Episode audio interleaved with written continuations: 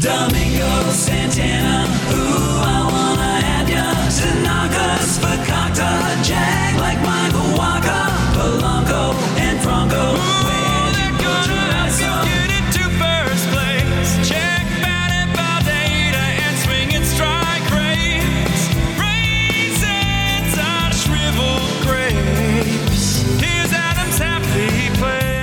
you know that as a switch hitter, Ozzie Albies is not great against right handed pitching? Well, you're about to find out because today we're talking splits. Happy Kokomo Friday, everybody, and happy Memorial Day weekend. Welcome to Fantasy Baseball today. Frank Stampfl here with Adam Aizer and Chris Towers. No Scott. He is on an extended weekend. He's earned it. Scott's earned it. Honestly, Adam, I feel like I should just let you lead this show today because we're talking splits and platoons. I mean, this is your thing. I I should just leave. No, it it's all isn't. you. I don't know why you.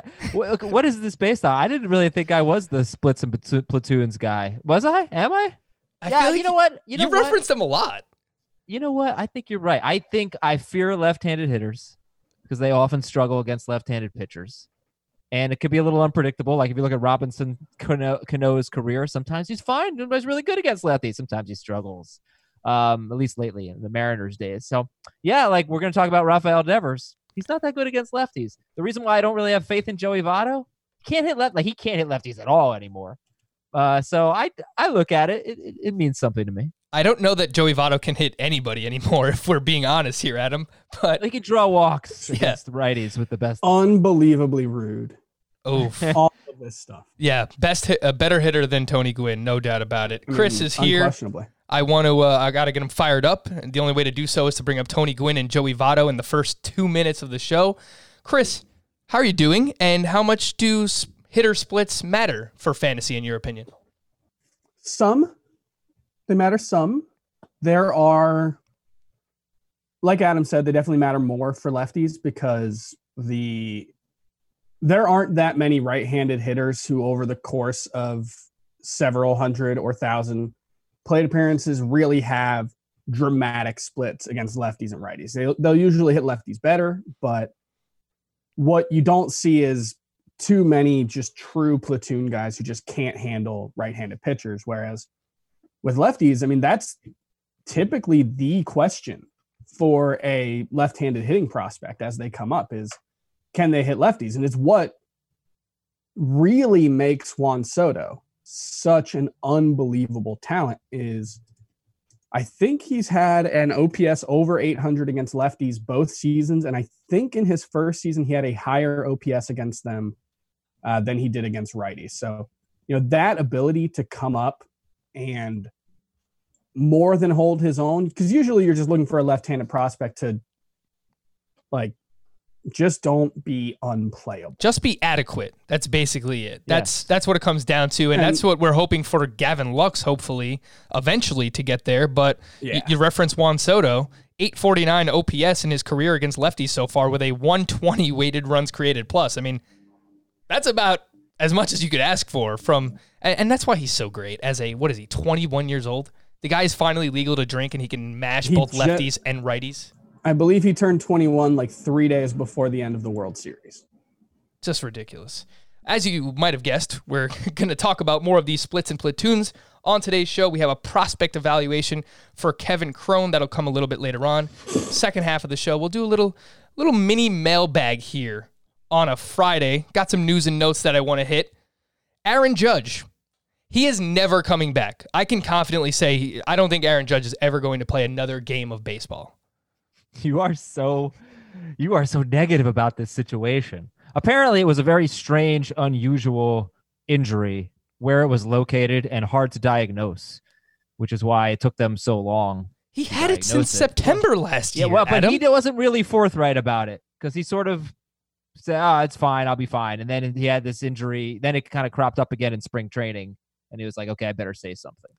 yeah, we got a You are- cool- Yeah, you are right, yeah. seeing right It's there. What you are seeing are the the two sides of being a homer. There are some homers who will just defend absolutely everything about the team, and you have the other homers uh, who are just totally fatalistic about their teams and think that everything will go wrong. And right there, you had a perfect encapsulation of it. Uh, because Adam, Yankees training ca- staff, There's no defending it, Well, but they have a new training staff. Right? Like, Apparently, how- how new are they? their- they fired their training staff from last year. I I'm just saying, I like I don't think that it we've had any more bad news on Aaron Joe on Aaron Judge. Just it's not like his timeline's been pushed back. I We- disagree. when, we, when we got that, rep- well, I- I guess it depends on when you're. well, they said you know, last the week that this- he wasn't expected to come back until the summertime. It's like Right, but I feel like I, feel like his timeline never changed. We're just learning more about it. You know, they never said, "Oh, he'll be out." I don't. I don't even remember at this point. What What was your impression, Frank, of when you thought Aaron Judge would be back? So originally he got hurt in the spring and they were taking it slow and it sounded like 6 to 8 weeks from when the injury occurred back in March which would have put him at around you know the end of April early May and now we're almost towards the end of May we're approaching June and the guy has yet to swing a bat and last week they said he wasn't expected back until summertime quote summertime I mean that's just such a broad time span that could be any time Yeah. it could be July it could be August There was so I'm looking be. back at the Roto World player page uh, notes, and on March 13th, he said he's quote feeling great and that he might be ahead of schedule. Uh, March 16th, uh, Aaron Boone said that Aaron Judge, James Paxton, and Giancarlo Stanton could all be ready to play once the season starts. Remember, this was mid March when we still thought there might have been a a chance for a May return or a June return. Um, so yeah, I think there All are right, they they're definitely- lying then. They're filthy. Well, I- liars. I don't want to say they're liars. I don't know what's in their hearts.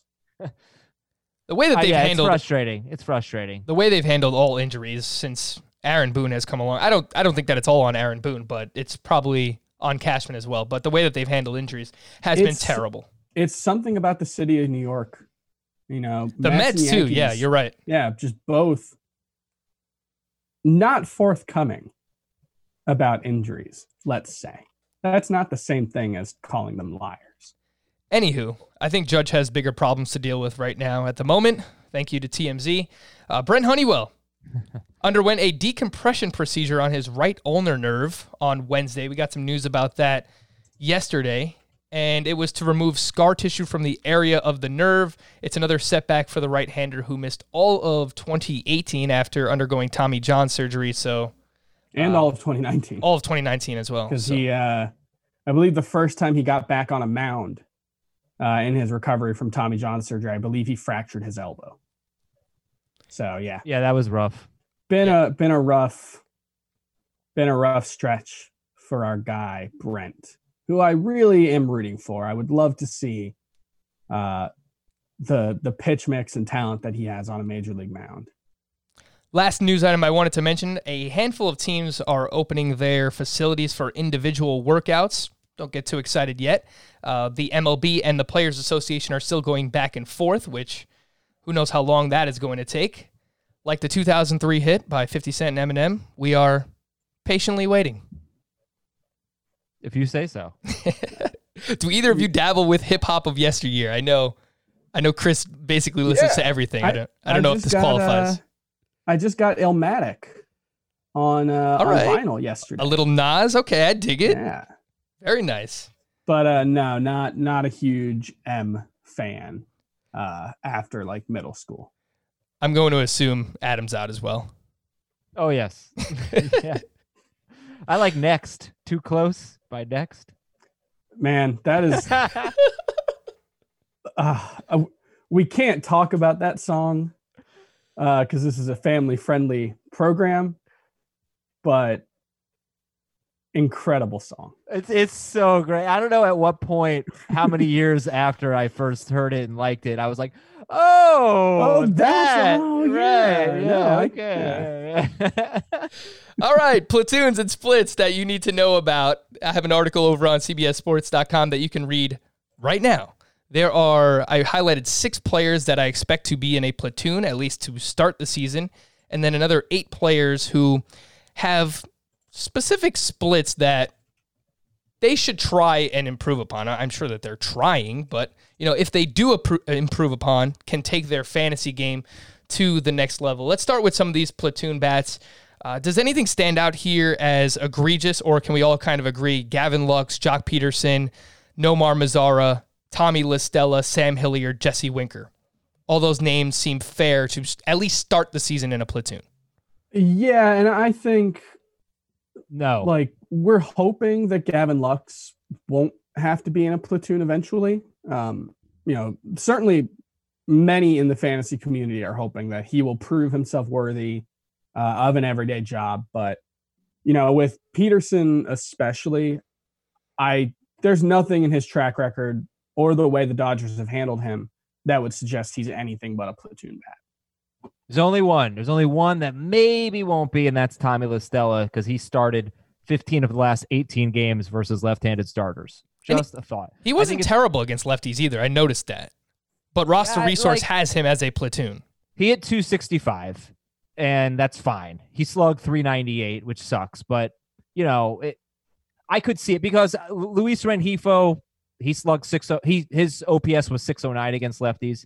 David Fletcher, he's been he doesn't have platoon splits in his two major league seasons. He's basically hit righties and lefties about the same, and that's to say not that well. So, I look, you're right to put them on the list. Absolutely, I could see La Stella being the most likely to break the platoon. And, and I would also say Gavin Lux, Nomar Mazara, and Jesse Winker in particular, that all just comes down to whether they can prove they don't need a platoon. If they can, there's not going to be a platoon. Uh, you know, Kike Hernandez and, and Chris Taylor will get their playing time, and Gavin Lux will get some time off, sure, but it won't be a strict platoon. Same with like if Jesse Winker plays like we thought he could coming into 2019, uh, you know, when we were making, you know, baby Joey Votto comparisons, he's going to play every day. And Nomar Mazara, you know, he's only 25. Uh, and I think he did show some improvement against lefties last year, but I may be remembering that wrong. Man, he's, he's been really bad against lefties, Mazara. I, I, w- I But- wish but- Jesse Winker could get there. You, you bring but up the why? name. Why do you say that about Winker? Because he's like he He's very think bad. He's against lefties. horrible against lefties. Very they Well, have but- Senzel. They have Flurvin. That's Phillip Ervin. I like to call him Flurvin. He's they're both good against lefties. just because he's the they're the kind of talents that if they fulfill their promise, they won't be platoon bats. That's basically what I mean. It's it's not they're young enough, they have enough talent and promise that in if they can, like if Jesse Winker has a 730 OPS against lefties, that's probably good enough to keep him in the lineup every day. I hear what you're saying. I just don't know how realistic it is because a 543 OPS against lefties in his career, a pretty decent sample size. That's basically Joc Pederson. He's basically been Joc Pederson against lefties in his career. And, and the Reds, even with the universal DH, they have so much so much depth. They have Aquino, they have Senzel, uh, Senzel, and Adam. You brought up Phillip Ervin, who had a OPS over a thousand against lefties last year, so they can go that route if they want to. Uh, I know Mazara was a name that you were targeting early in draft season, just as a last round kind of flyer here, Adam. But you know, it's not not that they have a great right-handed bat on their bench in Adam Engel, but they do have a right-handed outfield bat on their bench if they want to go that route. But I, I, But he, but but I think he, Mazara just kind of is who he is. No, at this point, hasn't well, hit more than Adam twenty Engel homers. Probably is who he is, and he's not. He- like he was okay. So Engel, the only thing that Adam Engel has going for him in this discussion is that he was really good against lefties in 2019, but in 2017 and 2018 he was very bad against lefties. So this is not uh, like Chris Taylor got this reputation as a lefty masher because of what he did in I think 2017. Or no, no, no. I'm sorry. It's Enrique Hernandez. I mixed up the players in that platoon, but it hasn't it hasn't held up. You know, he's not necessarily a lefty masher. It- it- It's not a consistent thing year over year. So Adam Engel, to me, just as likely to go back to being bad against everyone uh, in And- and- 2020. And so Mazara, yeah, he ha- he has to get better because he is really bad against lefties. Um, but I don't think Engel is like like Phillip Ervin probably deserves a, sh- a crack at, at you know playing every day against lefties, and Nick Senzel at this point I think deserves that crack at playing every day against lefties. I don't personally think that Adam Engel's in that class. We'll see, but he's been a pretty bad hitter in his career. Yeah, so I think there there are a couple of points there worth following. One is just that that the point you made about Enrique Hernandez. Um, how he looked like a good lefty hitter one year and then didn't the next. That's because we're dealing with, you know, if you're a full time player, you'll get what 180 plate appearances against a lefty in a season. If you're a part time player, you're not going to Yeah. get anywhere close to like Jesse Winkers only had 147 plate appearances against lefties. He's hit for no power, but he also only has a 16% batting average and a 202 BABIP. It's just it's not nearly enough time for us to say that he is awful against them. It does likely indicate he'll never be good against them. And you know, something similar with Gavin Lux. A lot of people have point when you point to, you know, he's got like a 640 OPS against lefties in his career or 680 or something uh, in the minors. A lot of people will say, well, he was much better against them in, in in 2019. Sure, but it's a tiny sample size. And so that's the thing when we're talking about these platoon splits, especially um, against lefties. One season really doesn't tell you anything. You know, we know well enough to know that 150 plate appearances uh, in a row isn't enough to tell us whether a player is good or bad. We're talking about 150 plate appearances in Jesse Winker's case, stretched over two and a half seasons. Yeah. So quickly, which of these platoon bats are you most likely to draft that we've mentioned here? I, I mean, I- I don't know if what how you consider Nick Senzel because I don't think you really mentioned him, but I think he's got the best chance of. I don't think he's a platoon hitter. You, th- I don't you think think he's he's an platoon everyday hitter? Hitter? I, I think he's so. listed as a bench hitter right now, and based on the way he hit against righties compared to the way Jesse Winker hit against righties, you know, I I think I think he might be a platoon. I think he might start off the year hitting only against lefties. I'm not sure because you got Akiyama and you got Winker, you got Castellanos, you got Moustakas at second base. I don't know where Jesse Winker or where Nick Senzel plays. Excuse me. Well, Uh, you, you look at You got the so you- DH, I guess. you're going off roster resources, right? And, and Uh-huh. so, you know, you've got eight guys in the starting lineup right now. The rest of the bench is Curt Casali, Kyle Farmer, Nick Senzel, Josh Van Meter, and Philip Bird. And we should put Aristides Aquino on. Yeah. it, right. Yeah. But, you know, basically, this creates an extra lineup spot. And All right, fine. That's fine. Senzel's ability to play, you know, second base, shortstop, and the outfield is only going to help his case, especially because he can play center field.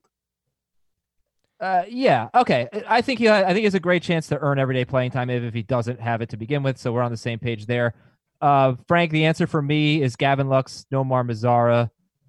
I think those are the only. Two. Oh, no, Sam Hilliard. Like Sam Hilliard, actually, he's a lefty who has had some pretty good numbers against lefties in the minors, and obviously plays in Colorado.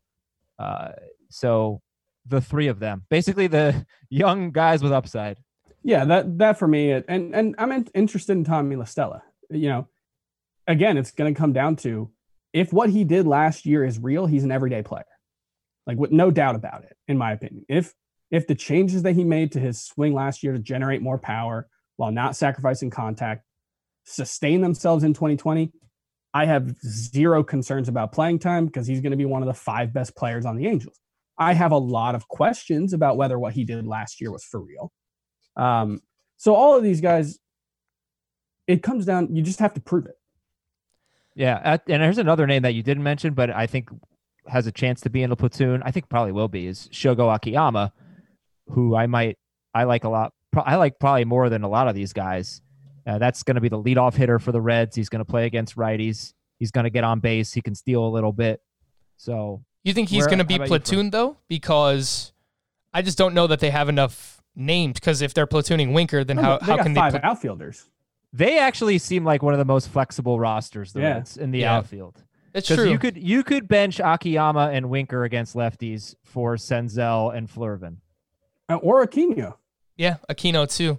Uh, well, it remains to be seen if he'll be on the roster, but I would assume with extending and, and the universal DH. But yeah, Akiyama's an interesting name. Hilliard's probably the one for me, just based on his cost. He's free in drafts, 307.8 ADP, 26 years old. Last year, between the minors and the majors, 42 home runs, 24 steals.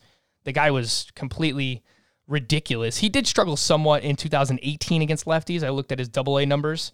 So he struggled there, and they still have Ian Desmond, who crushed lefties last year. So they, I think he would probably start in a platoon, but if he proves himself, um, could potentially earn more playing time. Definitely an interesting name for roto leagues uh, is Sammy Hilliard.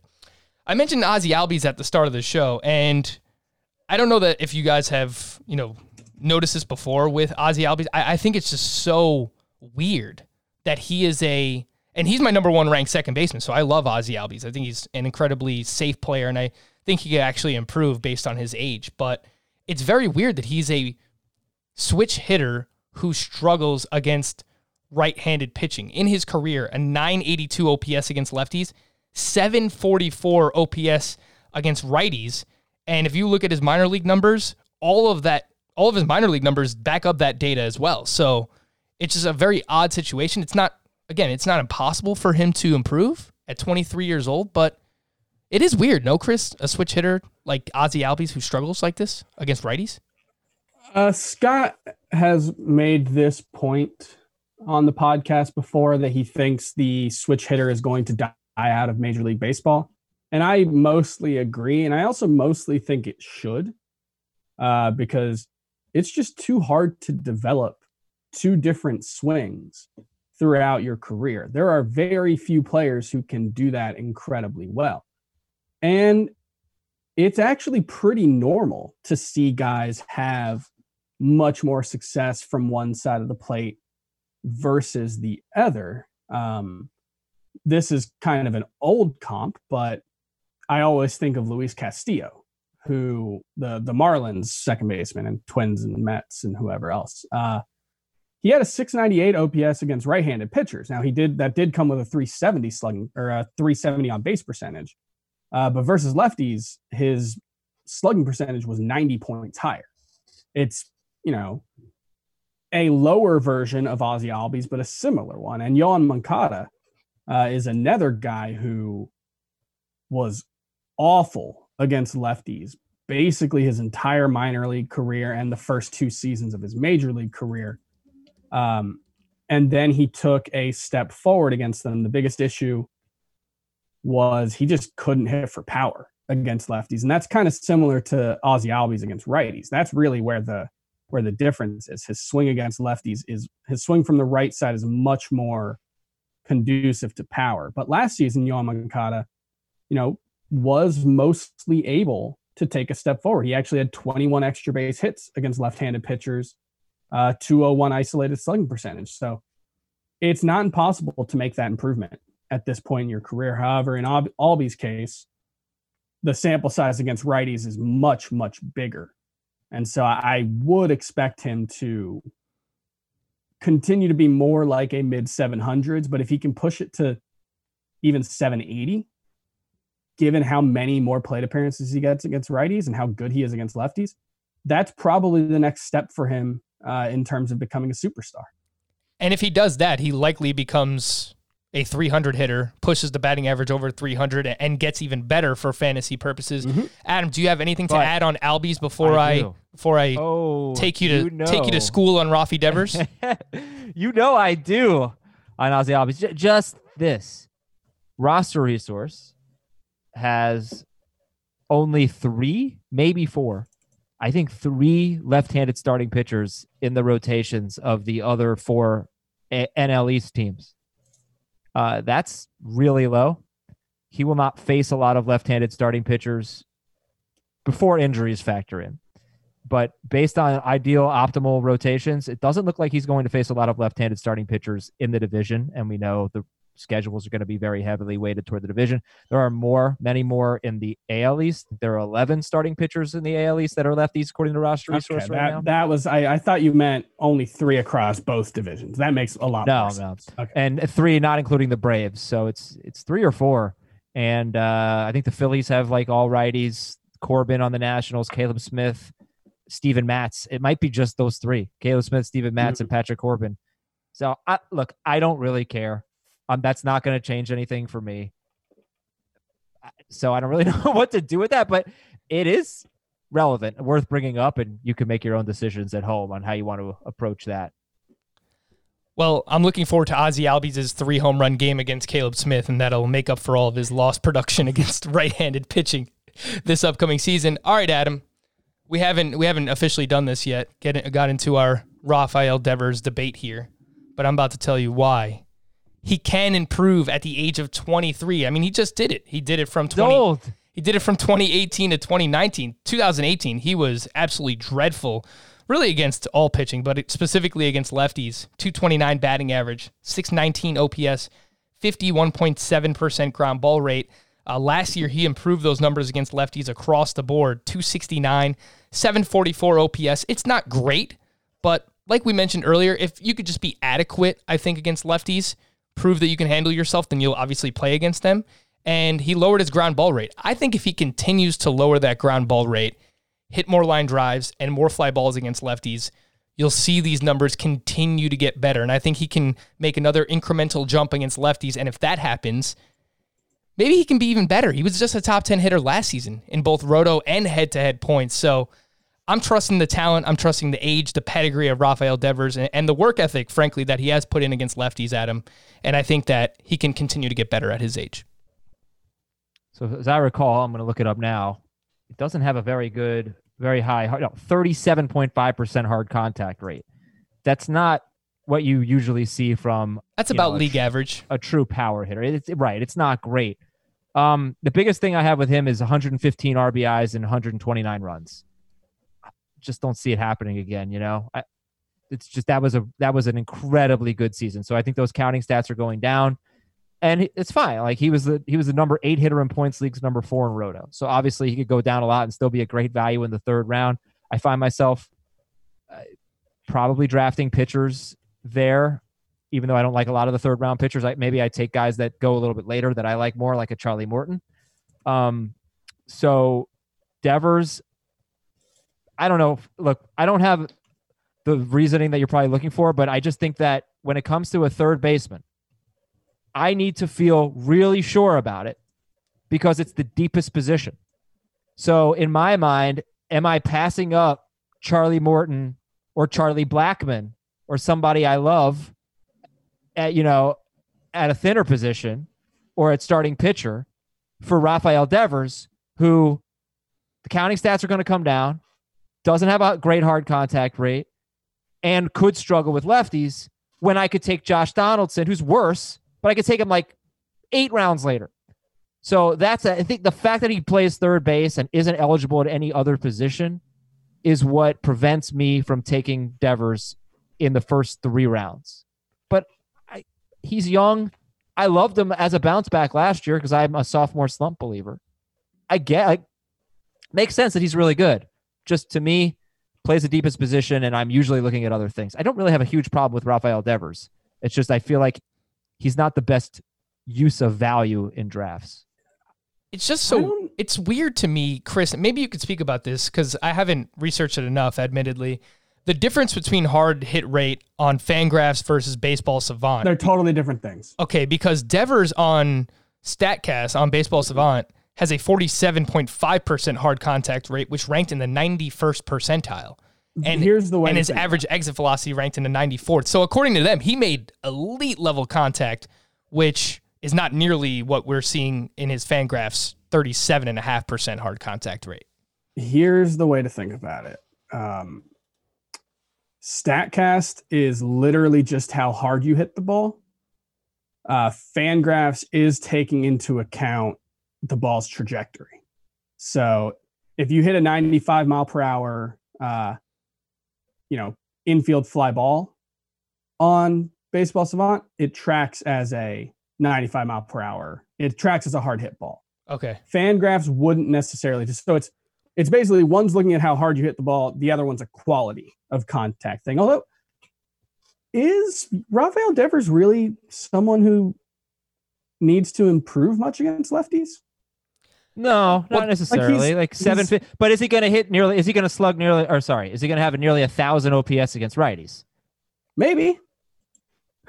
like I'll take. Uh, I'll take the under on what he did last year. he's at 871 uh, for his career against righties. And that's including the really bad 27, 2018 and the just okay 2017 when he was a 20 year old.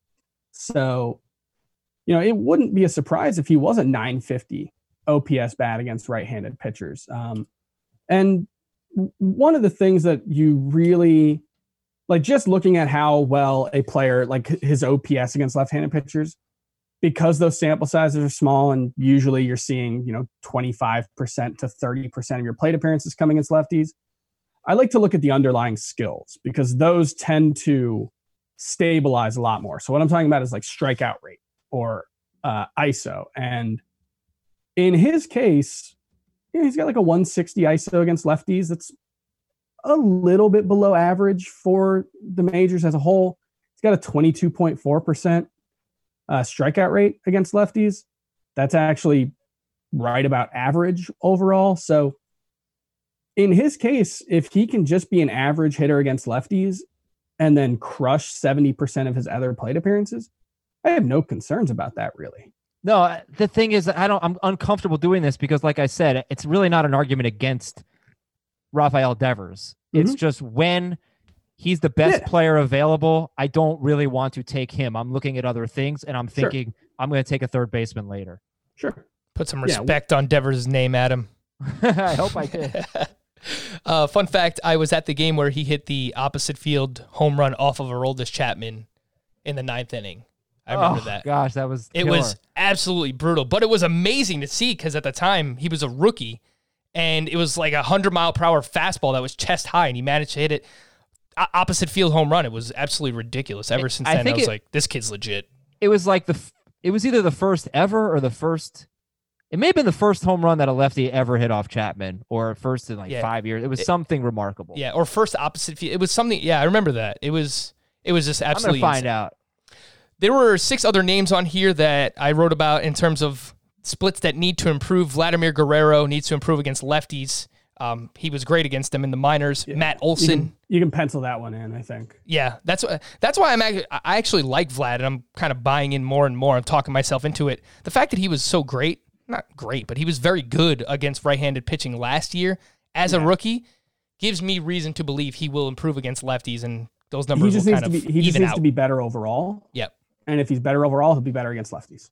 Uh, is there any other name on this list here, Chris, that stands out to you between Matt Olson, Corey Seager, Garrett Hampson, Carson Kelly, and Austin Riley that are, you know, one one or two tweaks away from performing better against a certain side uh, pitcher and you know taking that next step? So the two that I haven't really looked at the splits for, I know Carson Kelly struggled against righties. That's something that uh, I think Scott's brought up pretty regularly when we've talked about him Big time. as a breakout candidate. And it was what, like a 560 OPS against lefties or something? I'm trying to pull it up now. Uh, it uh, was a Lefties or righties? 708 righties, OPS sorry. against righties last year. 208, 203 batting average. Well, that's not too bad. I thought it was worse. The OPS wasn't terrible, but the batting average was 203. I mean, not great. Yeah, yeah. So for his career, uh, he has a 624 OPS against right-handed pitching, 188 batting average. That's really bad. Uh, but you know, like I said, once you start, it's it's important to start looking into the the underlying numbers because 367 plate appearances against righties just isn't very much. There's going to be a lot of noise there, and he's another guy. You look at it; he's got a 153 uh, ISO against right-handed pitchers. That's for a catcher, not bad.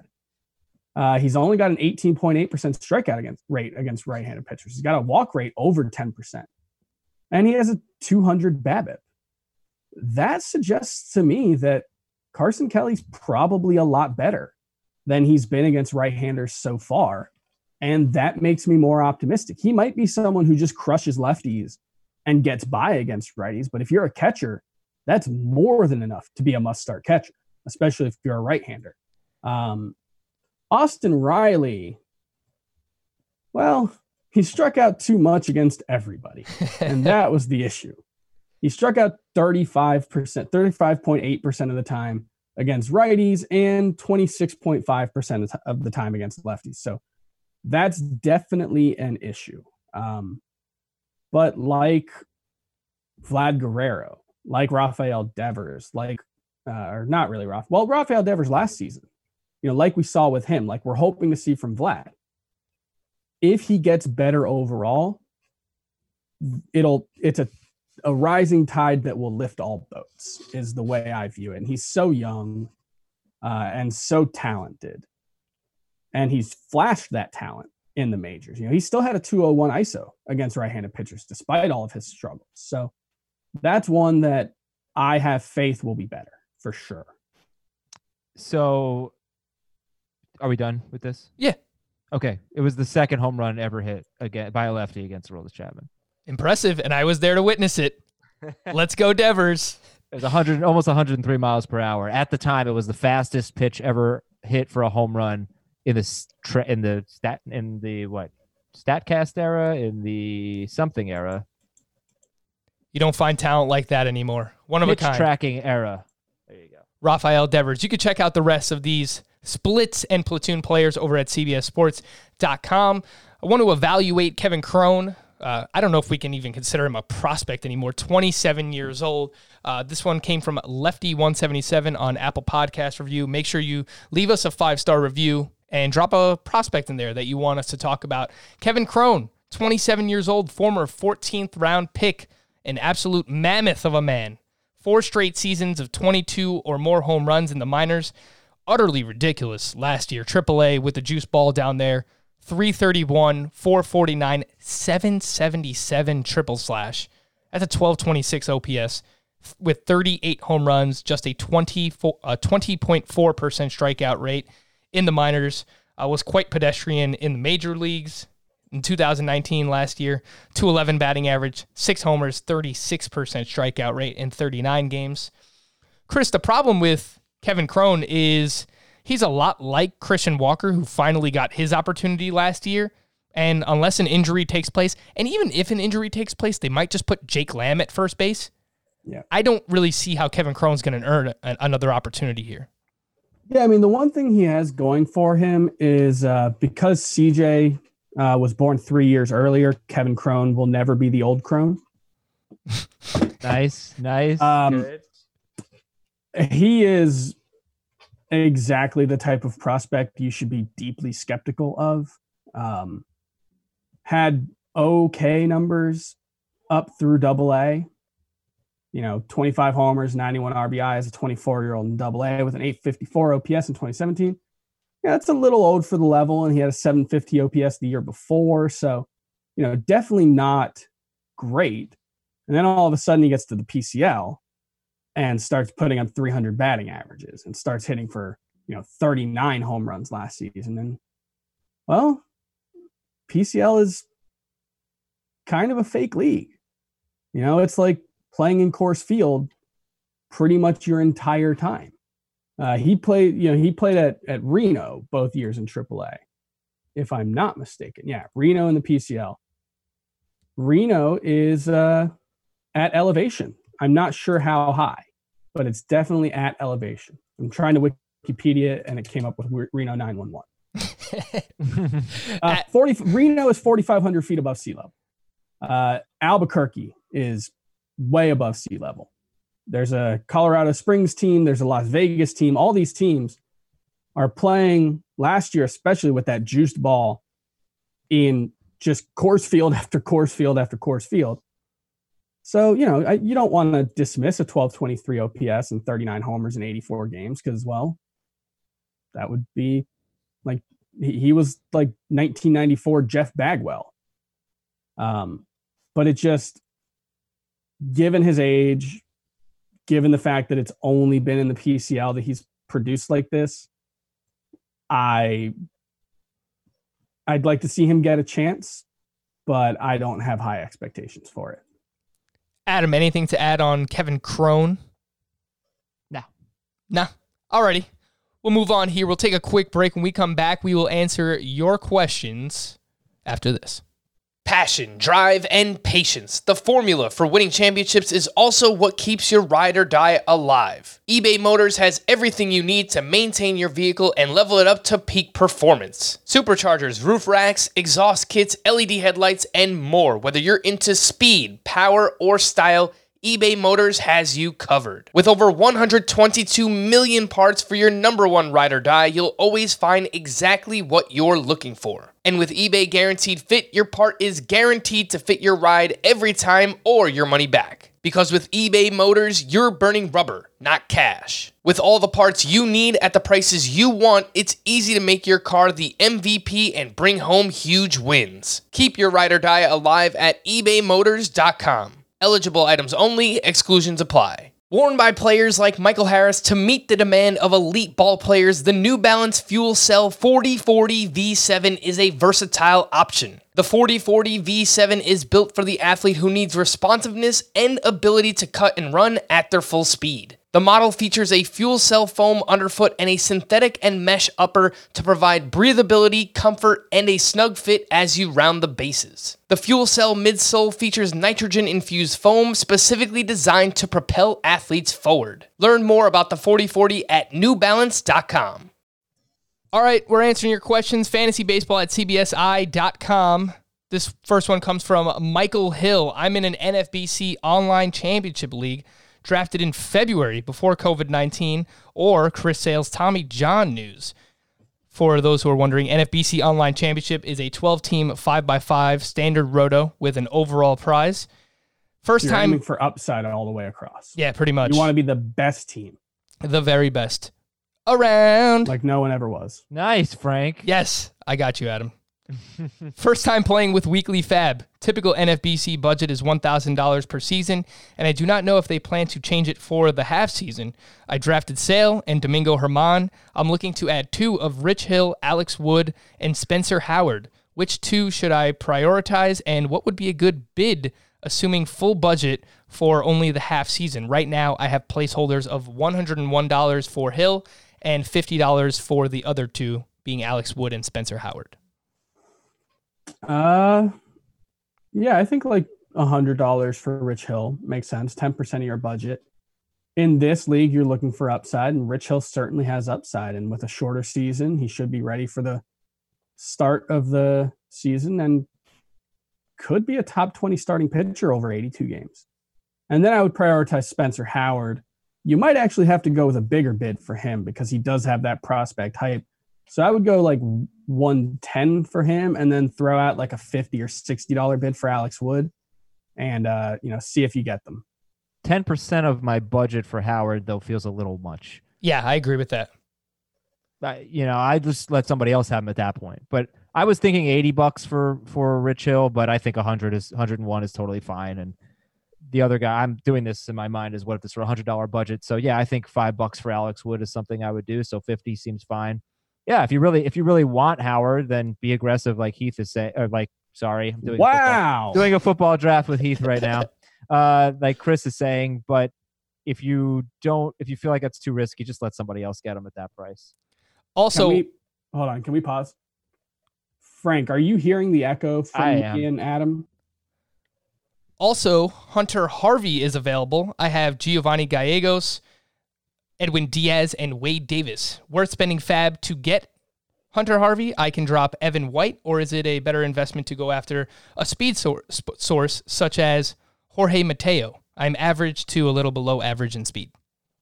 I don't I don't think Jorge Mateo is going to help you too much in that. He's not even slated to play every day yet. So I wouldn't make that the priority. Um Yeah, I mean I you're going to be in a tough spot if Gallegos isn't the closer for the Cardinals and it sounds like Jordan Hicks might be ready for opening day. Uh, if not shortly thereafter. So between him and Wade Davis, you've got one reliever who I feel confident is going to get saves, and that's Edwin Diaz, who was famously very, very bad last year. I don't think he, I think he'll be awesome this year. I have very little doubt about him, but yeah, I think you probably want to go get Hunter Harvey. Um, Yeah, I- Edwin I- White's fine, but Ed, Evan White's fine, but I don't think he's a, he's not likely to be a fantasy difference maker. I think. I would prioritize, if available, it was not mentioned in this email, but I would prioritize Scott Oberg since you have Wade Davis uh, and over Hunter Harvey. But Harvey does have a chance to be the closer for the Orioles. So, yes, you should get him because your saves are looking questionable. I'll even throw Jordan Hicks in the mix. If you did this draft back in February and it's a 12 team league, Jordan Hicks might be available. So pay attention to him first. I'd be mo- most aggressive on him because you have Gallegos. But after that, yeah, I would take a shot on Hunter Harvey. There was a note throughout spring from their manager, Brandon Hyde, where he kind of referenced the possibility of Hunter Harvey being that guy in the ninth inning. So, uh, yeah, you could drop Evan White in a 12 team league. I'm perfectly fine with that. This next one comes from Trey Tolbert. Corey Knebel or Will Harris? Who is a better bet for saves? Knebel. I think Knebel is a better bet for like eight eight saves or mm, like six saves shortened season. I think Will Harris is a better upside play. Personally, I Like, I, think he, I think he has a better chance to outright take the job because Doolittle's not as good as Hader, and Harris is an awesome reliever. And I don't, I'm not ready to say that about Corey Knebel, especially after missing a year. But they also have is- Daniel Hudson. Yeah, Yeah, Will but Harris has Hudson- go through two guys. I think. don't Hudson like Hudson had a great month. That is the highlight of his career, basically. For what it's worth, I, I think Sean Doolittle's very good. I So like I Doolittle think- a lot too, Yeah, but I think the chances of a little him fragile. losing the yeah, I, the, that's fair. That's fair. This next one's from Ross, Deer, Squint, Ham, Benny, and Smalls. It's easy. Hey, the Sandlot. I've consistently used Scott's advice, and he's taken me to the championship the past get three hang years. up. Not interested. All right, moving on. closing my laptop. We're Uh, gonna praise him while he's not even on the show. Yeah. I Come hope on. Scott's listening. This year, I didn't listens. follow his top X pitcher strategy and went heavy on bats as the early rounds went all pitching. Do you guys think I can make it back in year four? Keep up the good work. So, yeah, I don't know how we usually handle reading out entire teams, but I'll I'll do it. Just it read anyway. his starting pitchers. His starting pitchers are German Marquez, James Paxton, Zach Gallen, Josh James, Rich Hill. He has Justus Sheffield, Mackenzie Gore, and Alex Wood on the bench. Absolutely Hmm. not. Your team is not good enough. Your hitters are not good enough. Like they're good, but they're not so unbelievably good. No, you're not gonna. Your team His- sucks, bro. His hitters are pretty great. His hitters are great, Adam. Like Are they? I mean, yeah, Gary Sanchez, Jose Ramirez, Trea Turner. Don't, but George don't read. Springer, don't John just Carlos read the good ones here. Well, no, but but I'm pointing out that he has Ramirez, Turner, Springer, JD Martinez, JD Jordan Martinez, Alvarez. and Yordan Alvarez. He's also starting Kyle top. Seager Well, and Scott Kingery yeah, but he's and got Willie like Calhoun. he's got like six f- first four round players, including two potential first rounders. He he might have the and best he's hitting. got It's Giancarlo and Stanton. It's not going is, to be uh, enough. oh gosh, here we go. It's not going to be enough. who And the, should be a fourth round pick. the fate of his team really rests on the Yankees, which is what I love. Like you need James Paxton to be an ace and Giancarlo Stanton to be great. But I think, look, who, who knows what you get on the waiver wire? Your pitching is awful and not good enough. I wish you had a better. Like I like Marquez, Paxton, Gallen, and Hill. I think that's fine. You need an ace. Or I wish you had someone in that Frankie Montas, Jesus Luzardo, Zach Gallen range instead of Josh James. If it was someone like that, who, you know, I, I like Josh James, but I don't think like he's probably going to be a drag on whip, even if he is in the rotation and even if he is good. Um, so yeah, that that's the one place I think you fell short. A, a better fifth starter, really. Chris- you know, Chris, Mackenzie Gore might turn out to be that Yeah. quality of player. That's fair. Yeah, I like the- Alex Wood, Right. Justus Sheffield too. Um, This this rotation's awful. it's very it is. It's awful. No, it's questionable for a head-to-head points league. There's no doubt about that. I would I would try and flip one of Alvarez or Martinez for a top seven or eight starting pitcher, or if you can get some depth, if you get two of those guys that um, Chris mentioned, something like that, like a two of Luzardo, Montas, Max Fried, you know, a breakout candidate like that. I would try to make that happen. That's just me. I prefer more balance and typically lean on pitching in head-to-head points leagues. But your hitting is very good for what it's worth. This next one's from Steve. My family's getting a dog. I'm looking for some baseball related or fantasy baseball related dog names. I should probably say up front that I don't want to name a pet after a living person, no matter how decent they currently appear to be. So that means that Aizer is out. What mm-hmm. non people names can you come up with? I figured this might make for some good podcast banter. well, why non-people? name. Oh, I guess yeah. I mean, you could look for for some dead guys, but Oh my gosh. we can agree on what the best name is. Name your dog Darren Ruff, and let's move on. That's that's pretty good. uh, Can't really Gosh. argue that. I'm gonna I'm gonna I'm gonna give this one some thought. Can we come back to it? We'll come back to it. Not Anything that pops yeah. into your mind, the f- few names that just stood out to me, they're pretty generic, but Babe, Bo, Meatball, it's kind of a baseball term, I guess. You have a little fat dog. Bunt. Pudge, Yogi, I guess more Double of a bear, play? but double play. Name your dog double play. Yeah. Why not? If anything comes to your mind, Chris, just shout it out. This next one comes from Robert Smith. Hey, Trey, John, Mike, and Paige. That's Phish, Oh. the band. Yeah, I don't. I haven't tried the Phish thing. I know they have a cult like following. Don't my, do it. My my mom uh, has seen Phish like 150 times. That's what I'm talking about, though. It's like every It's- Phish yeah. fan has seen them over a hundred times. Like, there's no, you can't just meet someone who said, "Oh, I saw Phish five times in my life." They're pretty good. There's I've nobody them- like that. Well, I've seen them twice. They're, You're they're lying. pretty good. You're lying, Chris. No, I've seen them twice. They're they're fine.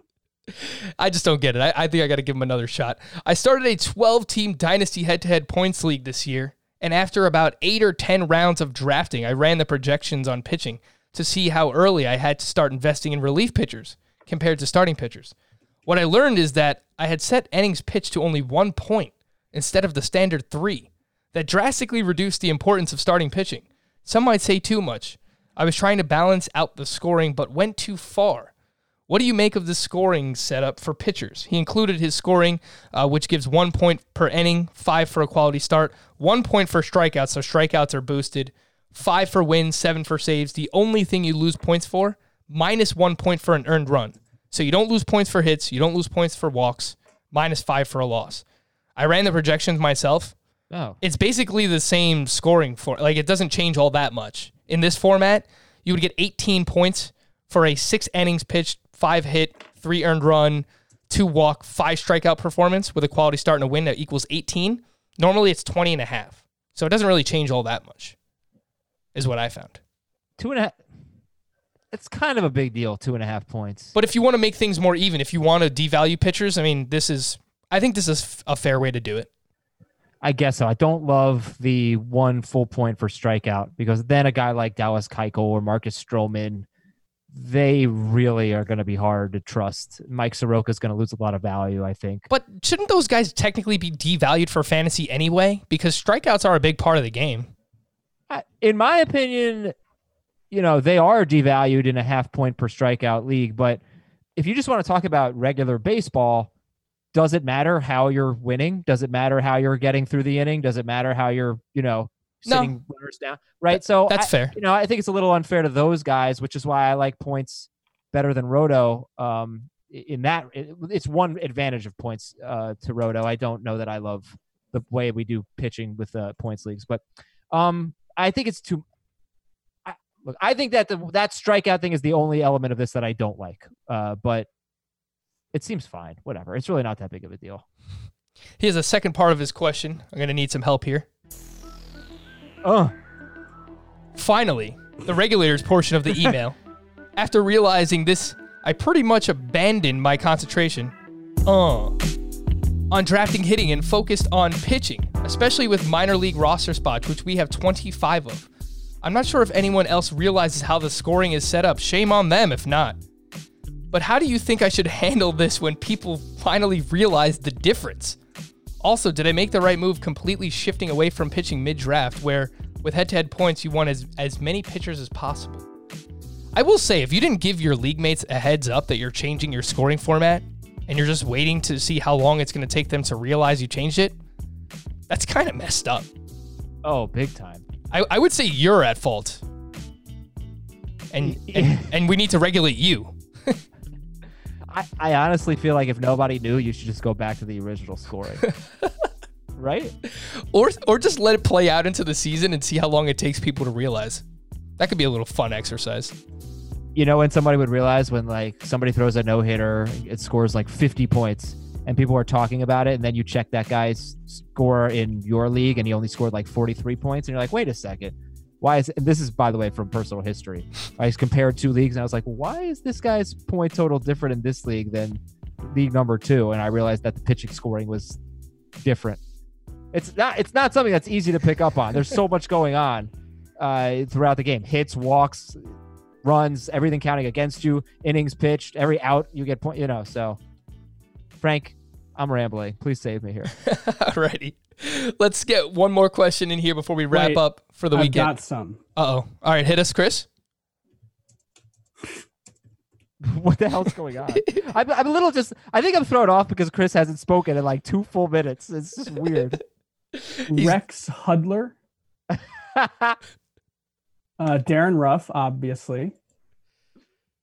Paul Molitor, You guys couldn't see it, but this is what Chris does best. Chris just Pug. mauled the screen with his with his Pug paw. Rodriguez. Well, oh, Pug Rodriguez, but Pug Griffin was an actual player as well. Uh, you could go with the spoonerism and go with uh, name your dog Larry Barkin, uh, or uh, German Shepherd Smith. These are all great. Barry Barkin. I love it. This is a fantastic exercise for Chris to uh, flex his his dog baseball knowledge. Good job, Chris. I appreciated that. This Mark Ewing, just keep blurting them out. Just keep blurting them out as we go along. This last one, wrap up the weekend with this from Travis. I am an annual listener and love the show, by the way. It was a huge vice for me during this pandemic. Love the content, boys. So I was really intrigued by Adam's Tap Hap AMC strategy in Roto. Side note, Adam, we also got an email today from Scott Wolf asking us to remind I- him what Tap Hap AMC is. So hit it, Adam. I, res- I responded. Tap Hap AMC is two aces plus Hader and Paxton and more pitching. Uh, yeah, two aces being two top six pitchers, which would be two of the following: Cole, Degrom, Scherzer, Verlander, Buehler, Flaherty. home run Barker. And this is only in Roto, by the way. I sort of tried it in our head-to-head categories draft last night, but it's just a Roto strategy. Bob Old Yeller. I was just invited to this Roto Keeper League and took over a team for a guy who quit. I kept Zack Wheeler, Sonny Gray, Charlie Morton, Bo Bichette, and Matt Olson at great values. During the auction draft, I went after Adam's suggested group of players for this strategy. I wasn't able to get a top six starting pitcher, but I was able to get Aaron Nola and James Paxton and Josh Hader, as well as a few others, as you can see. Do you think this version of Tap Hap AMC could work, or did I blow this $150 buy in keeper draft? So, Adam, he's got Nola, he's got Paxton, he's got Morton, he's got Zack Wheeler, he's got Sonny Gray. He doesn't have the two aces, but he has some solid depth, and he has Paxton and he has Hader. So, what do you think? Um, but does he have the closers? He didn't Right, I mention mean, any other have- closers outside of Hader. Yeah, you've got to have the closers because you got to win saves and ERA and WHIP. That's the point. So the pitching staff, like Nola and Morton and Paxton, I mean, that's a fine top three for me. I, I'm higher on Paxton than everybody. But no, I mean, the, the point is you got to get a lot of closers because you got to win those ratio stats and saves. Fair. Fair. So, Travis, maybe send us an email back. Let us know if you have any closers. But if you do, then you have somewhat executed that successfully. And Adam likes your pitching staff, but you need more closers. Closers are a huge part of the Tap Hap AMC strategy. All right, guys, that'll Wait. do it for today. Uh oh. No. Bow Wowie Coon, commissioner of Major League Baseball. Uh, Pup Pee Wee Reese. I hate to say that the one I came up with is my favorite, but Pug Rodriguez is my favorite. And oh, I had another one. I can't think of it. I'm sorry, guys. Bob Old Yeller oh, was oh, great. no, the best one. Bob the Oldell best is one. This is the best one. We'll save the best for last and take it out. Rob Rod Awoo. Hey, Rod Carew. That's what I thought it was. I didn't want to say it in case I was wrong. Captain America, that's Chris. CPT's wearing the Captain America shirt today. Guys, do you have any plans for the weekend? You know, given the circumstances for Memorial Day? I might be getting a dog. Ooh. Whoa. Are you going to name him any of these names? I think we know what to name him, Chris. Yeah, I think it's going to be Rod Aru. Bob Old Yeller. Uh, I don't really have any plans. I'd like to make some chicken burgers and sit outside, even though I don't really have a backyard. Uh, so maybe we'll do that. And it will be. You want to hear what happened with my masks, real quick? I ordered masks on April 1st from Amazon. They never came. The order got canceled on like May 15th. So that was a bust. So I went and I bought them online at this place called Reformation. So they make these masks that were recommended in an article I read. They're like the pro- proper uh, thread count and all that. And um, when they came, they were all flowers. All of them had floral designs on them. Yeah, my, my wife bought some of those too. That's very hipster of you to have bought the Reformation. I, I uh, called them, texted them, and face emailed them today. I was really pissed because I'm not walking outside wearing flowers on my face Oh, Why come not? on. because it's it's girly. It's for women. Oh, Masculinity Adam, is come so on. fragile. I'm not doing it, so I'm not going anywhere because I don't have a mask. All right. Well, I hope you find a yard to sit in somewhere, Adam, and with some chicken burgers. And Chris, shout out to old Bob Yeller. I uh, hope it works out for you, buddy. San Diego Padres. That's good. For Adam and Chris, I am Frank. Thank you all for listening. We'll be back again next week. Have a happy and safe Memorial Day weekend. Bye bye. New York Mutts.